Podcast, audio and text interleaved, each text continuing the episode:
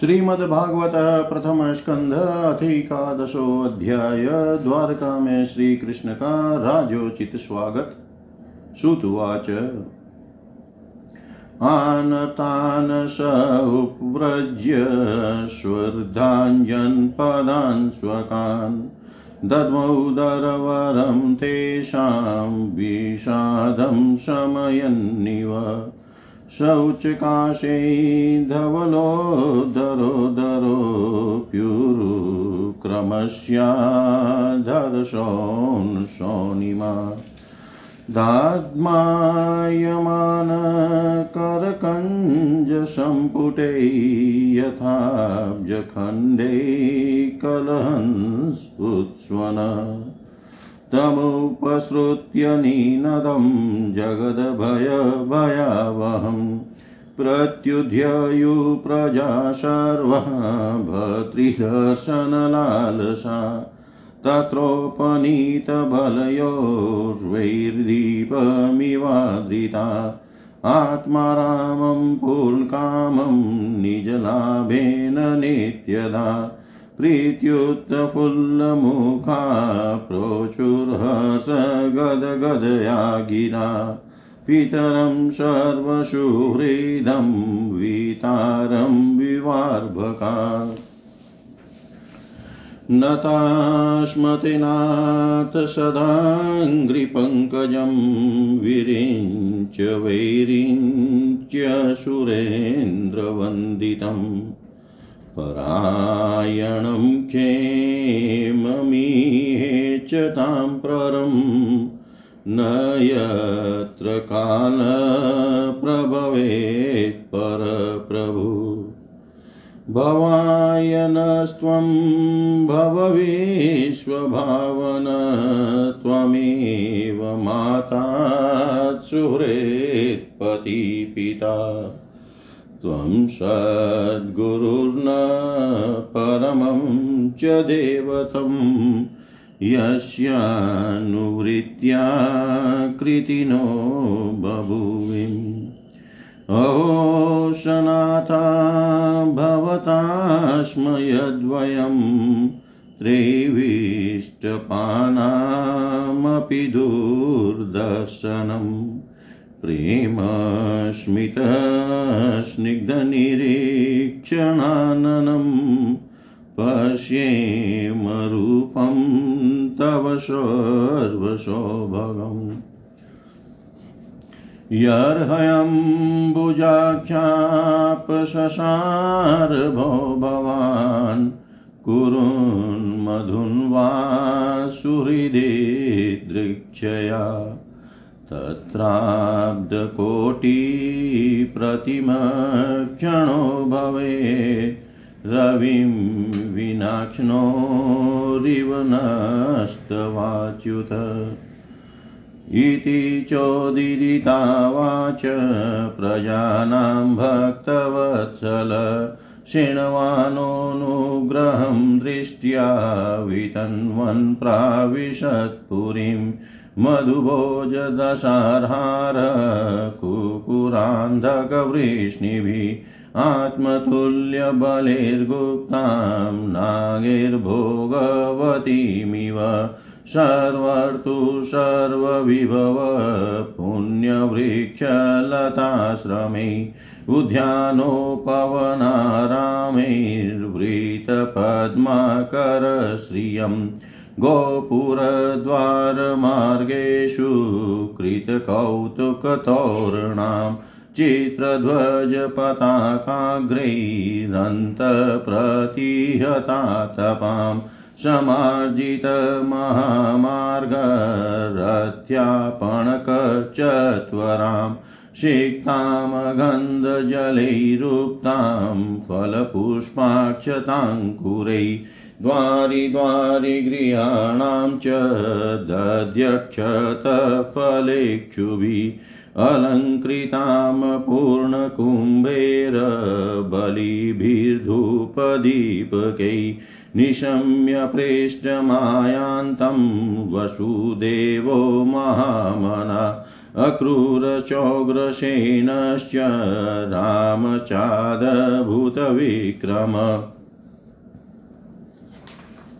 प्रद्युम्नश्चारुदेष्णश्च शाम्भो जाम्बवती सुत प्रहर्षवेगोचशीतशयना शनभोजना वारणेन्द्रं पुरुष्कृत्य ब्राह्मणेषु शशुमङ्गलै शङ्खतुर्यनिनादेन ब्रह्मघोषेण चाद्रिता प्रत्युजग्मुरतिर्हष्टा प्रणयागतसाध्वसा वारमुख्याश्च शतशो यानिस्तदर्शनोत्सुका लसत्कुण्डलै लसत्कुण्डलनिर्मात कपोलवदन श्रिय नटनर्तकगन्धर्वा सूतमागधवन्दिन गायन्ती चोत्तं श्लोकचरितान्यद्भुतानि च।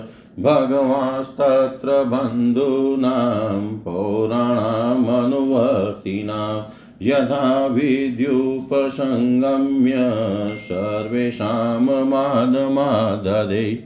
प्रव्याभिवादनाश्लेष करस्पशस्मिते क्षणे आश्वास्य चाश्वपाकेभ्यो वरिश्चाभिमतेर्विभु स्वयं च गुरुभिर्विप्रैः सदारेस्तविरैरपि आशीर्भियोज्यमानोऽन्यैर्वन्दिभिश्चाविशत्पुरम् राजमार्गं गते कृष्णे द्वारकाया कुलैस्त्रिय हर्म्याण्यारुरुर्विप्रतदीक्षणमहोत्सव नित्यं निरीक्ष्यमाणानां यदपि द्वारकौकसाम् नेव तृप्यन्ति दृशश्रियोधामाङ्गमच्युतम् श्रियो निवास्यो यस्योरपानपात्रं मुखं दृशां बाहवो लोकपालानां सारङ्गानां पदाम्बुजम्।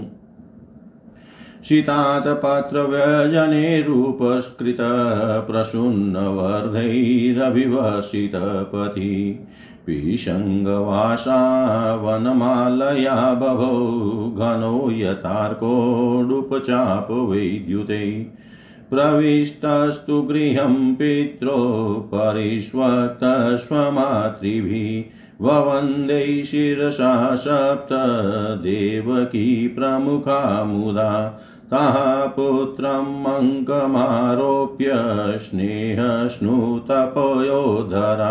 हर्षविवलितात्मान शिशिचूर्नेत्रजैर्जलै अथा विशतस्वभवनं सर्वकाममनुतमम् प्रासादायत्र पत्नीनां सहस्राणि च षोडश। पत्न्यपतिं प्रोष्य गृहानुपागतं विलोकय सञ्जातमनो महोत्सवा उतस्तुरारा सहशासनाशयात् साकं व्रतैर्व्रीडितलोचनानना। तमात्मजैर्दृष्टिभिरन्तरात्मना दुरन्तभावा परिरेभिरे पतिम्। निरुद्धमप्यास्रववदम्बुनेत्रयोर्विलजतीनां भृगुवर्यवैक्लवात्। यद्यप्यशोपासौ गतो रहो गतस्तथापि तस्याङ्घ्रियुगं नवं नवम् पदे पदे काविरमे तत्पदाचलापि यच्छ्रीन जहाति करैचित् एवं नृपाणां क्षितिभारजन्मनाम् अक्षोहिणीभिः परिवृततेजसाम् विधाय वैरं श्वसनो यथा नलं मीतो वधेनो परतो निरायुध। स एष नरलोकेऽस्मिन् वतीर्ण स्वमायया। रेमे स्त्रीरत्नकूटस्थो भगवान् प्राकृतो यथा। उद्याम्बावपिशूनां मलवल्गुहासर्व्रीडावलोकनिहतो मदनोऽपि यासाम् सम्मूय चापमजहात प्रमदोत्तमास्ता यस्येन्द्रियं विमथितुं कुहकैर्न शेकु तमयं मन्यते लोको ह्यसङ्गमपि सङ्गिनम् आत्मोपम्येन मनुजं व्यापृण्वान् यतो बुध। एतदीशनमीशस्य प्रकृतिस्थोऽपि तद्गुणै। न युज्यते सदात्मस्तैर्यथा बुद्धिस्तदाश्रया।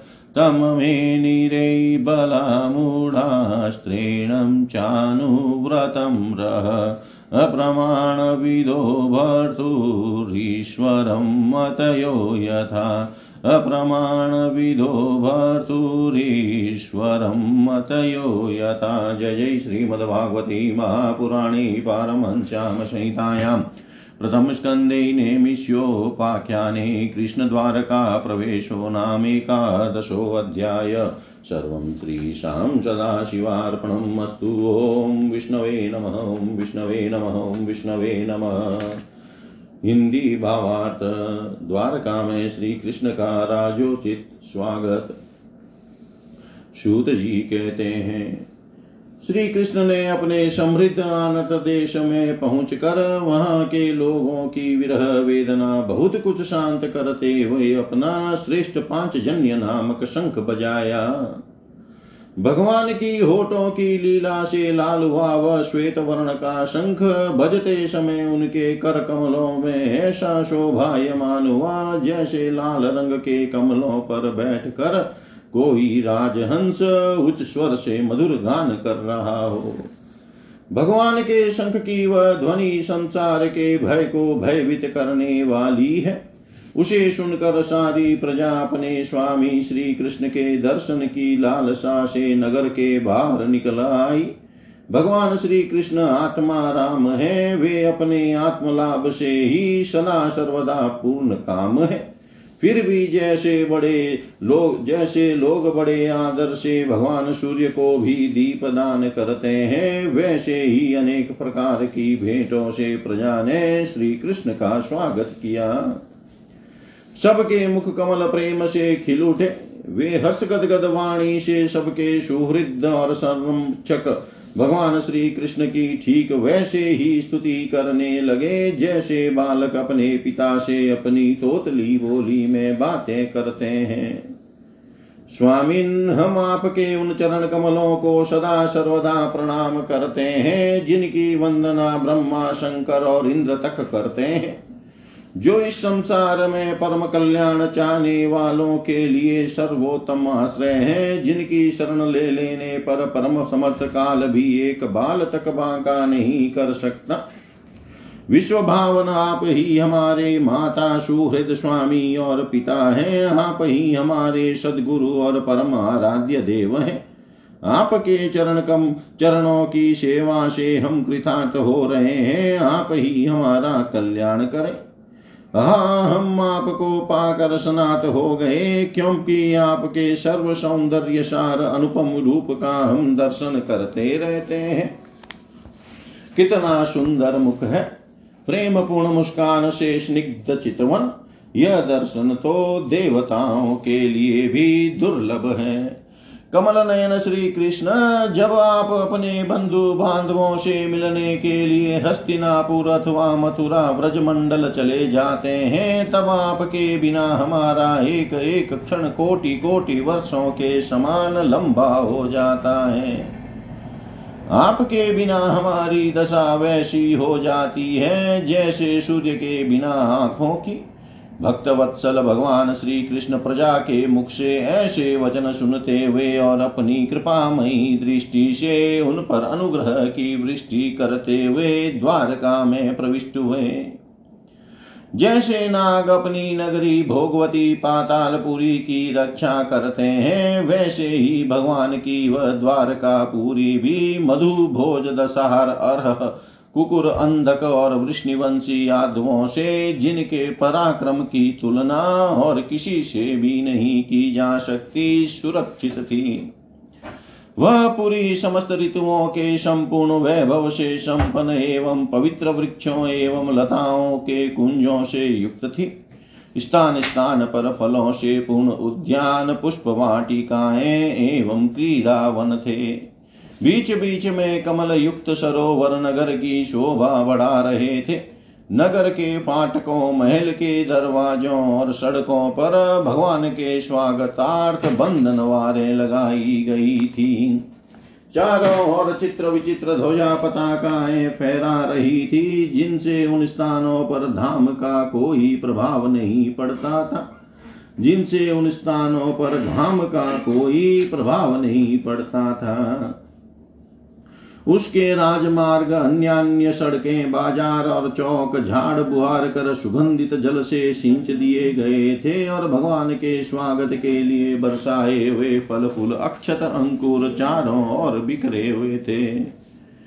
घरों के प्रत्येक द्वार पर दही, अक्षत फल, ईख जल से भरे हुए कलश उपहार की वस्तुएँ और धूप दीप आदि सजा दिए गए थे। उदार शिरोमणि वसुदेव अक्रूर, उग्रसेन, अद्भुत पराक्रमी, बलराम, प्रद्युम्न, चारु देशन और जाम्बवती नंदन। सांब ने जब यह सुना कि हमारे प्रियतम भगवान श्री कृष्ण आ रहे हैं, तब उनके मन में इतना आनंद उमड़ा कि उन लोगों ने अपने सभी आवश्यक कार्य, सोना, बैठना और भोजन आदि छोड़ दिए। प्रेम के आवेग से उनका हृदय उछलने लगा। वे मंगल शकुन के लिए एक गजराज को आगे करके स्वस्त्ययन पाठ करते हुए मांगलिक सामग्रियों से सुसज्जित ब्राह्मणों को साथ लेकर चले। शंख और तुरही आदि बाजे बजने लगे और वेद ध्वनि होने लगी। वे सब हर्षित होकर रथों पर सवार हुए और बड़ी आदर बुद्धि से भगवान की अगवानी करने चले। साथ ही भगवान श्री कृष्ण के दर्शन के लिए उत्सुक सैकड़ों श्रेष्ठ वारांगनाएँ, जिनके मुख कपोलों पर चमचमाते हुए कुंडलों की कांति पड़ने से बड़े सुंदर दिखते थे। पालकियों पर चढ़कर भगवान की अगवानी के लिए चली। बहुत से नट नाचने वाले, गाने वाले, विरद बखानने वाले सूत मागध और बंदी जन भगवान श्री कृष्ण के अद्भुत चरित्रों का गायन करते हुए चले। भगवान श्री कृष्ण ने बंधु बांधवों, नागरिकों और सेवकों से उनकी योग्यता के अनुसार अलग अलग मिलकर सबका सम्मान किया। किसी को सिर झुकाकर प्रणाम किया, किसी को वाणी से अभिवादन किया, किसी को हृदय से लगाया, किसी से हाथ मिलाया, किसी की ओर देख कर मुस्करा भर दिए और किसी को केवल प्रेम भरी दृष्टि से देख लिया। जिसकी जो इच्छा थी, उसे वही वरदान दिया। इस प्रकार चांडाल पर्यंत सबको संतुष्ट करके गुरुजन, सपत्निक ब्राह्मण और वृद्धों का तथा दूसरे लोगों का भी आशीर्वाद ग्रहण करते एवं बंदी जनों से विरुदावली सुनते हुए सबके साथ भगवान श्री कृष्ण ने नगर में प्रवेश किया। सौनक जी, जिस समय भगवान राजमार्ग से जा रहे थे उस समय द्वारका की कुल कामिन्या भगवान के दर्शन को ही परमानंद मान कर अपनी अपनी अटारियों पर चढ़ गई। भगवान का वक्षस्थल मूर्तिमान सौंदर्य लक्ष्मी का निवास स्थान है। उनका मुखारविंद नेत्रों के द्वारा पान करने के लिए सौंदर्य सुधा से भरा हुआ पात्र है। उनकी भुजाएँ लोकपालों को भी शक्ति देने वाली हैं। उनके चरण कमल भक्त परम हंसों के आश्रय हैं। उनके अंग अंग शोभा के धाम है। भगवान की इस छवि को द्वारका द्वारकावासी नित्य निरंतर निहारते रहते हैं। फिर भी उनके आँखें एक क्षण के लिए भी तृप्त नहीं होती।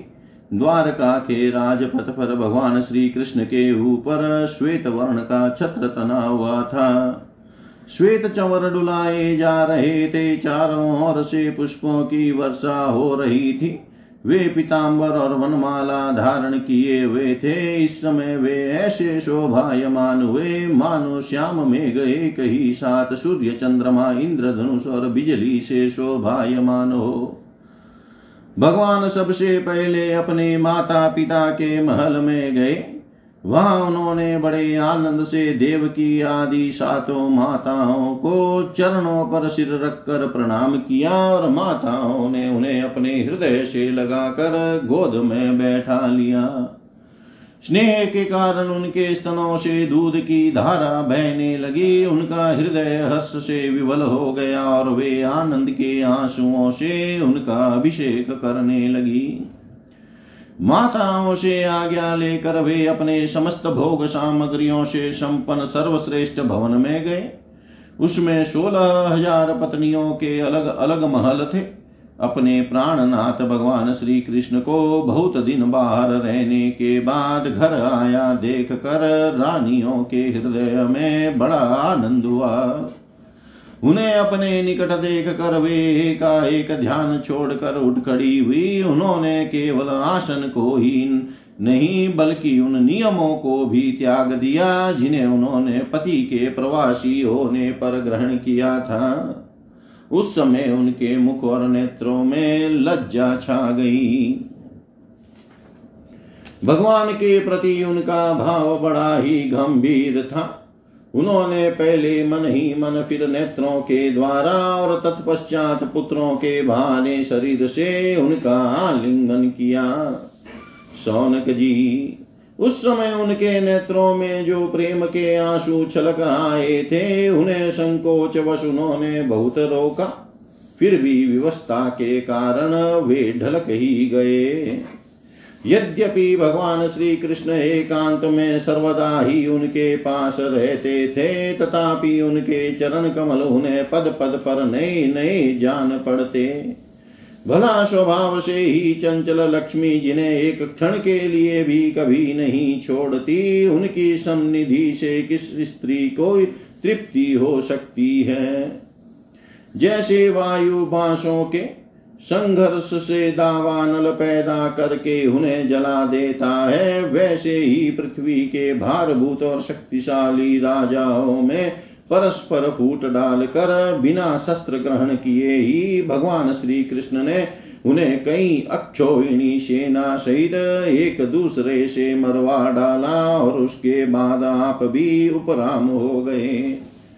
साक्षात परमेश्वर ही अपनी लीला से इस मनुष्य लोक में अवतीर्ण हुए थे और सहस्रो रमणी रत्नों में रहकर उन्होंने साधारण मनुष्य की तरह क्रीड़ा की। जिनकी निर्मल और मधुर हँसी उनके हृदय के उन्मुक्त भावों को सूचित करने वाली थी, जिनकी लजीली चितवन की चोट से बेसुद होकर विश्व विजयी कामदेव ने भी अपने धनुष का परित्याग कर दिया था। वे कमनीय कामिन्या अपने काम विलासों से जिनके मन में तनिक भी क्षोभ नहीं पैदा कर सकी, उन असंग भगवान श्री कृष्ण को संसार के लोग अपने ही समान कर्म करते देख कर आसक्त मनुष्य समझते हैं, यह उनकी मूर्खता है। यही तो भगवान की भगवत्ता है कि वे प्रकृति में स्थित होकर भी उसके गुणों से कभी लिप्त नहीं होते। जैसे भगवान की शरणागत बुद्धि अपने में रहने वाले प्राकृत गुणों से लिप्त नहीं होती। ये मूड स्त्रियाँ भी, वे मूड स्त्रियाँ भी श्री कृष्ण को अपनी, अपना एकांत सेवी स्त्री परायण भक्त ही समझ बैठी थी, क्योंकि वे अपने स्वामी के ऐश्वर्य को नहीं जानती थी, ठीक वैसे ही जैसे अहंकार की वृत्तियाँ ईश्वर को अपने धर्म से युक्त मानती है। जय श्रीमद्भागवते महापुराणे पारमहंस्यां संहितायां प्रथम स्कन्धे नैमिष्योपाख्याने कृष्णद्वारका प्रवेश। नाम एकादशोऽध्याय सर्वं श्रीशां सदाशिवार्पणम् अस्तु। ॐ विष्णवे नमः, ॐ विष्णवे नमः, ॐ विष्णवे नमः। श्रीमद्भागवत प्रथम स्कंध अथ द्वादशो अध्याय। परीक्षित का जन्म शौनक उवाच अश्वत्थाम्नोपसृष्ट अश्वत्थाम्नोपसृष्टेन ब्रह्मशीर्ष्णोरुतेजसा उत्तराया हतो गर्भ ईशेना जीवित पुनः तस्य जन्म महाबुद्धे कर्माणि च महात्मन निधनं च यतेवासीत् स्प्रेत्य गतवान् यथा तदितं तदिदं श्रोतुमिच्छामो गदितुं यदि मन्यसे ब्रूहि न श्रद्धानानां यस्य ज्ञानमदाचुक श्रुत्वाच अपिपलधर्मराज पितृवद्रञ्जयन् प्रजा निष्प्रः सर्वकामेभ्य कृष्णपादाब्जसेवया सम्पदक्रतवो लोका महिषी भ्रातरो मही जम्बुद्वीपाधिपत्यं च यशश्च त्रिदिवं गतम् किं ते कामाः शूर्ष्पार्हा मुकुन्द मनसो द्विजा अधिजर्योर्मुदं राज्ञ क्षुदितस्य यथेतरे मातुर्गर्भगतो वीर स तदा भृगुनन्दन ददर्श पुरुषं कञ्चिदयमानोऽस्त्रतेजसा अङ्गुष्ठमात्रममलं स्फुरत्पुरटमौलिनम् अपीच्य दर्शनं श्यामं तडिद्वासमच्युतं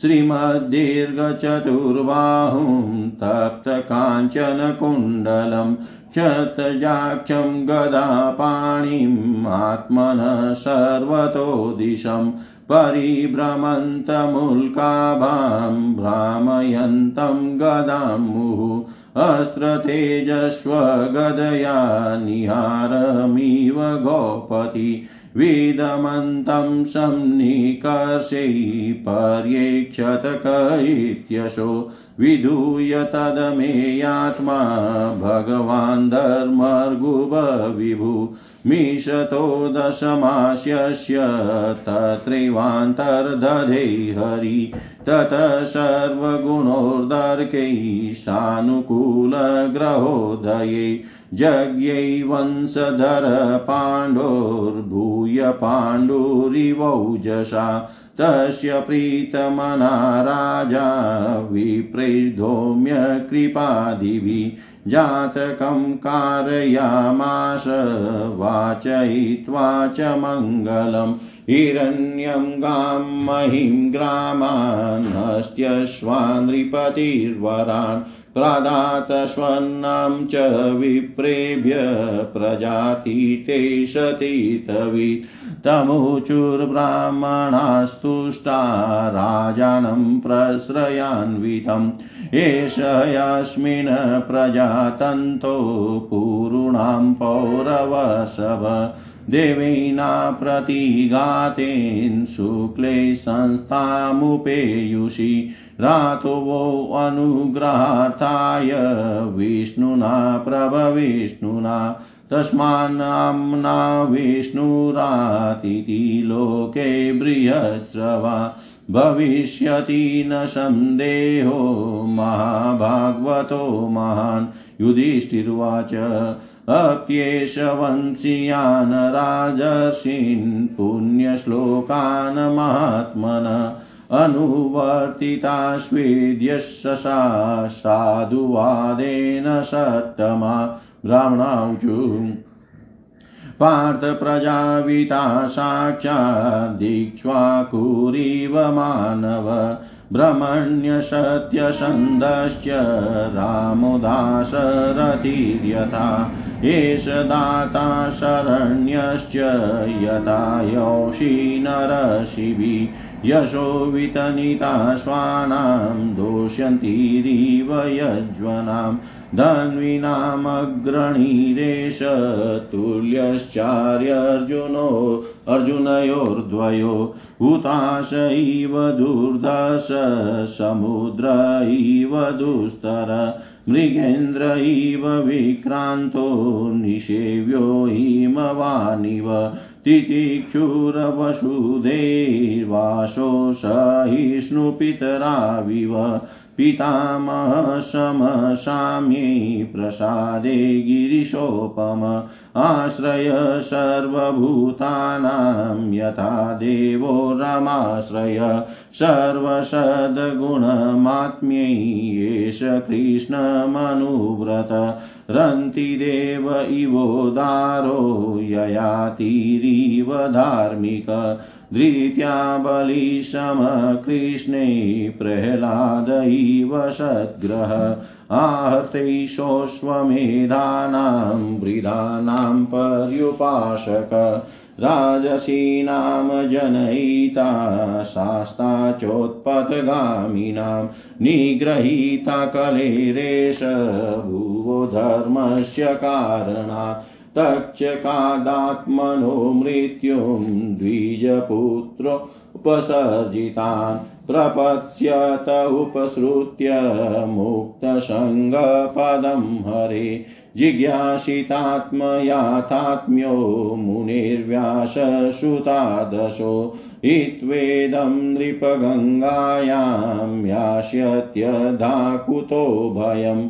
इति राज्ञ उपादिश्य विप्राजातककोविदा। लब्धापचितय सर्वै प्रतिजग्मुष्वकान् गृहान्। स एष लोके विख्यात परीक्षिदिति यत्प्रभु गर्भे दृष्टमनुध्यायन् परीक्षेत नरेष्विह। स राजपुत्रो ववृद्धे आशु शुक्ल इवोडुप आपूर्यमाण पितृभिः, काष्ठाभिरिव सोन्वहम् यक्ष्यमाणोऽश्वमेधेन ज्ञातिद्रोहजिहाशया राजा लब्धधनो दद्या वन्यत्र करदण्डयो तदभिप्रेतमालक्ष्य भ्रातरोऽच्युतचोदिता धनं प्रहीणमाजर्युरुदिचां दिशि भूरिश तेन संभृतसंभारो धर्मपुत्रो युधिष्ठिर वाजिमेधे स्त्रीभिर्भीतो यज्ञै समयजधरिम् आहुतो भगवान् राज्ञा याजयित्वा द्विजे नृपम् उवास कतिचिन्माशान् सुहृदां प्रियकाम्यया। ततो राज्ञाभ्यनुज्ञात कृष्णया स बन्धुभिः ययो द्वारवतीं ब्रह्मन् सार्जुनो यदुभिर्वृत। जय जय श्रीमद्भागवते महापुराणे पारमहंस्यां संहितायां प्रथमस्कन्धे निमिष्योपाख्याने परीक्षिजन्माद्युत्कर्षो नाम द्वादशोऽध्याय सर्वं श्रीशां सदाशिवार्पणम् अस्तु। ॐ विष्णवे नमः, ॐ विष्णवे नमः, ॐ विष्णवे नमः। हिंदी भावार्थ परीक्षित का जन्म शौनक जी ने कहा अश्वत्थामा ने जो अत्यंत तेजस्वी ब्रह्मास्त्र चलाया था, उससे उत्तरा का गर्भ नष्ट हो गया था, परंतु भगवान ने उसे पुनः जीवित कर दिया। उस गर्भ से पैदा हुए महाज्ञानी महात्मा परीक्षित के, जिन्हें सुखदेव जी ने उपदेश दिया था जन्म जन्म, कर्म, मृत्यु और उसके बाद जो गति उन्हें प्राप्त हुई, वह सब यदि आप ठीक समझे तो कहें, हम लोग बड़ी श्रद्धा के साथ सुनना चाहते हैं। सूत जी ने कहा, धर्मराज युधिष्ठिर अपनी प्रजा को प्रसन्न रखते हुए पिता के समान उसका पालन करने लगे। भगवान श्री कृष्ण के चरण कमलों के सेवन से वे समस्त भोगों से निष्प्र हो गए थे। सौनकादि ऋषियों उनके पास अतुल संपत्ति थी। उन्होंने बड़े बड़े यज्ञ किए थे तथा उनके फल स्वरूप श्रेष्ठ लोगों का, श्रेष्ठ लोकों का अधिकार प्राप्त किया था। उनकी रानियाँ और भाई अनुकूल थे। सारी पृथ्वी उनकी थी। वे जम्बू द्वीप के स्वामी थे और उनकी मुकीर्ति स्वर्ग तक फैली हुई थी। उनके पास भोग की ऐसी सामग्री थी, जिसके लिए देवता लोग भी लालायित रहते हैं। परंतु जैसे भूखे मनुष्य को भोजन के अतिरिक्त दूसरे पदार्थ नहीं सुहाते वैसे ही उन्हें भगवान के सिवा दूसरी कोई वस्तु सुख नहीं देती थी। सौनक जी उत्तरा के गर्भ में स्थित वह वीर शिशु परीक्षित जब अश्वथामा के ब्रह्मास्त्र के तेज से जलने लगा, तब उसने देखा कि उसकी आँखों के सामने एक ज्योतिर्मय पुरुष है। वह देखने में तो अंगूठे भर का है, परंतु उसका स्वरूप बहुत ही निर्मल है। अत्यंत सुंदर श्याम शरीर है। बिजली के समान चमकता हुआ पीताम्बर धारण किए हुए है। सिर पर सोने का मुकुट झिलमिला रहा है। उस निर्विकार पुरुष के बड़ी ही सुंदर लंबी लंबी चार भुजाएँ हैं। कानों में तपाए हुए स्वर्ण के सुंदर कुंडल है। आँखों में लाली माँ है। हाथ में लुक के, लुके के समान जलती हुई गदा लेकर उसे बार बार घुमाता जा रहा है और स्वयं शिशु के चारों ओर घूम रहा है। जैसे सूर्य अपनी किरणों से कुहरे को भगा देते हैं, वैसे ही वह उस गदा के द्वारा ब्रह्मास्त्र के तेज को शांत करता जा रहा था। उस पुरुष को अपने समीप देख कर वह गर्भस्थ शिशु सोचने लगा कि यह कौन है। इस प्रकार उस दस मास के गर्भस्थ शिशु के सामने ही धर्म रक्षक अप्रमेय भगवान श्री कृष्ण ब्रह्मास्त्र के तेज को शांत करके वही अंतर्धान हो गए। तदनंतर अनुकूल ग्रहों के उदय से युक्त समस्त सदगुणों को विकसित करने वाले शुभ समय में पांडु के वंशधर परीक्षित का जन्म हुआ। जन्म के समय ही वह बाल कितना तेजस्वी दिख पड़ता था, मानो स्वयं पांडु ने ही फिर से जन्म लिया हो। पौत्र के जन्म की बात सुनकर राजा युधिष्ठिर मन में बहुत प्रसन्न हुए। उन्होंने धौम्य कृपाचार्य आदि ब्राह्मणों से मंगल वाचन और जात कर्म संस्कार करवाए। महाराज युधिष्ठिर दान के योग्य समय को जानते थे। उन्होंने प्रजातीर्थ नामक काल में, अर्थात नाल काटने के पहले ही ब्राह्मणों को स्वर्ण गौए पृथ्वी गाव, उत्तम जाति के हाथी, घोड़े और उत्तम अन्न का दान दिया। ब्राह्मणों ने संतुष्ट होकर अत्यंत विनय युधिष्ठिर से कहा, पुरुवंश शिरोमणे, काल की दुर्निर्वार गति से यह पवित्र पुरुवंश मिटना ही चाहता था। परंतु तुम लोगों पर कृपा करने के लिए भगवान विष्णु ने यह बालक देकर इसकी रक्षा कर दी। इसीलिए इसका नाम विष्णुरात होगा। निसंदेह यह बालक संसार में बड़ा यशस्वी भगवान का परम भक्त और महापुरुष होगा। युधिष्ठिर ने कहा महात्मा हो यह बालक क्या अपने उज्जवल यश से हमारे वंश के पवित्र कीर्ति महात्मा राजर्षियों का अनुसरण करेगा? ब्राह्मणों ने कहा, धर्मराज यह मनुपुत्र इक्ष्वाकु के समान अपनी प्रजा का पालन करेगा, तथा दशरथ नंदन भगवान श्री राम के समान ब्राह्मण भक्त और सत्य प्रतिज्ञ होगा। यह उसी नर नरेश शिवी के समान दाता और शरणागत वत्सल होगा, तथा याज्ञिकों में दुष्यंत के पुत्र भरत के समान अपने वंश का यश फैलाएगा। धनुर्धरों में यह सहस्र भाऊ अर्जुन और अपने दादा पार्थ के समान अग्रगण्य होगा। यह अग्नि के समान दुर्धर्ष और समुद्र के समान दुस्तर होगा। यह सिंह के समान पराक्रमी, हिमाचल की तरह आश्रय लेने योग्य, पृथ्वी के सदृश तितिक्षु और माता पिता के समान सहनशील होगा। इसमें पितामह ब्रह्मा के समान समता होगी। भगवान शंकर की तरह यह कृपालु होगा और संपूर्ण प्राणियों को आश्रय देने में यह लक्ष्मीपति भगवान विष्णु के समान होगा। यह समस्त सद्गुणों की महिमा धारण करने में श्री कृष्ण का अनुयायी होगा। रंति देव के समान उदार होगा और यह आति के समान धार्मिक होगा। धैर्य में बलि के समान और भगवान श्री कृष्ण के प्रति दृढ़ निष्ठा में यह प्रहलाद के समान होगा। यह बहुत से अश्वमेध यज्ञों का करने वाला और वृद्धों का सेवक होगा। इसके पुत्र राजर्षि होंगे। मर्यादा का उल्लंघन करने वालों को यह दंड देगा। यह पृथ्वी माता और धर्म की रक्षा के लिए कलयुग का भी दमन करेगा। ब्राह्मण कुमार के साप से तक्षक के द्वारा अपनी मृत्यु सुनकर यह सबकी आसक्ति छोड़ देगा और भगवान के चरणों की शरण लेगा।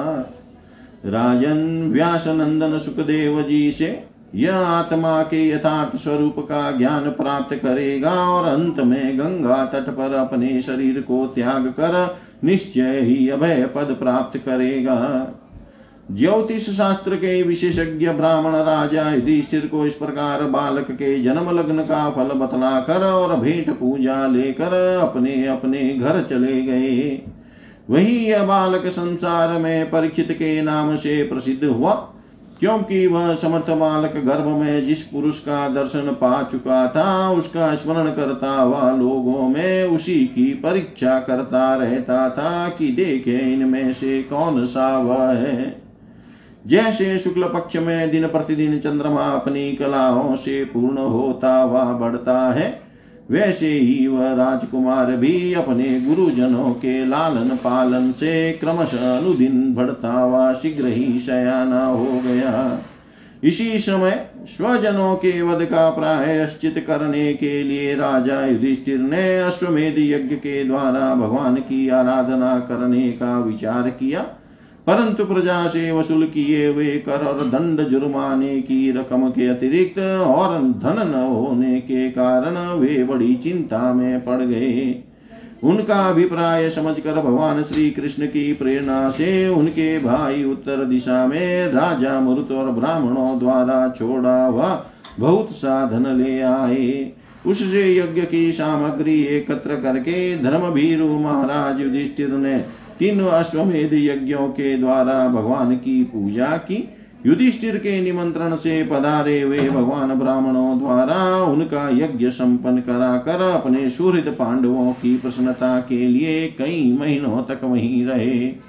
शौनक जी, इसके बाद भाइयों सहित राजा युधिष्ठिर और द्रौपदी से अनुमति लेकर अर्जुन के साथ यदुवंशियों से घिरे हुए भगवान श्री कृष्ण ने द्वारका के लिए प्रस्थान किया। जय जय श्रीमद्भागवते महापुराणे पारमहंस्यां संहितायां प्रथमस्कन्धे नेमिष्योपाख्याने परीक्षिजन्माद्युत्कर्षो नाम द्वादशोऽध्याय सर्वं श्रीशां सदाशिवार्पणम् अस्तु। ॐ विष्णवे नमः। ॐ विष्णवे नमः। ॐ विष्णवे नमः।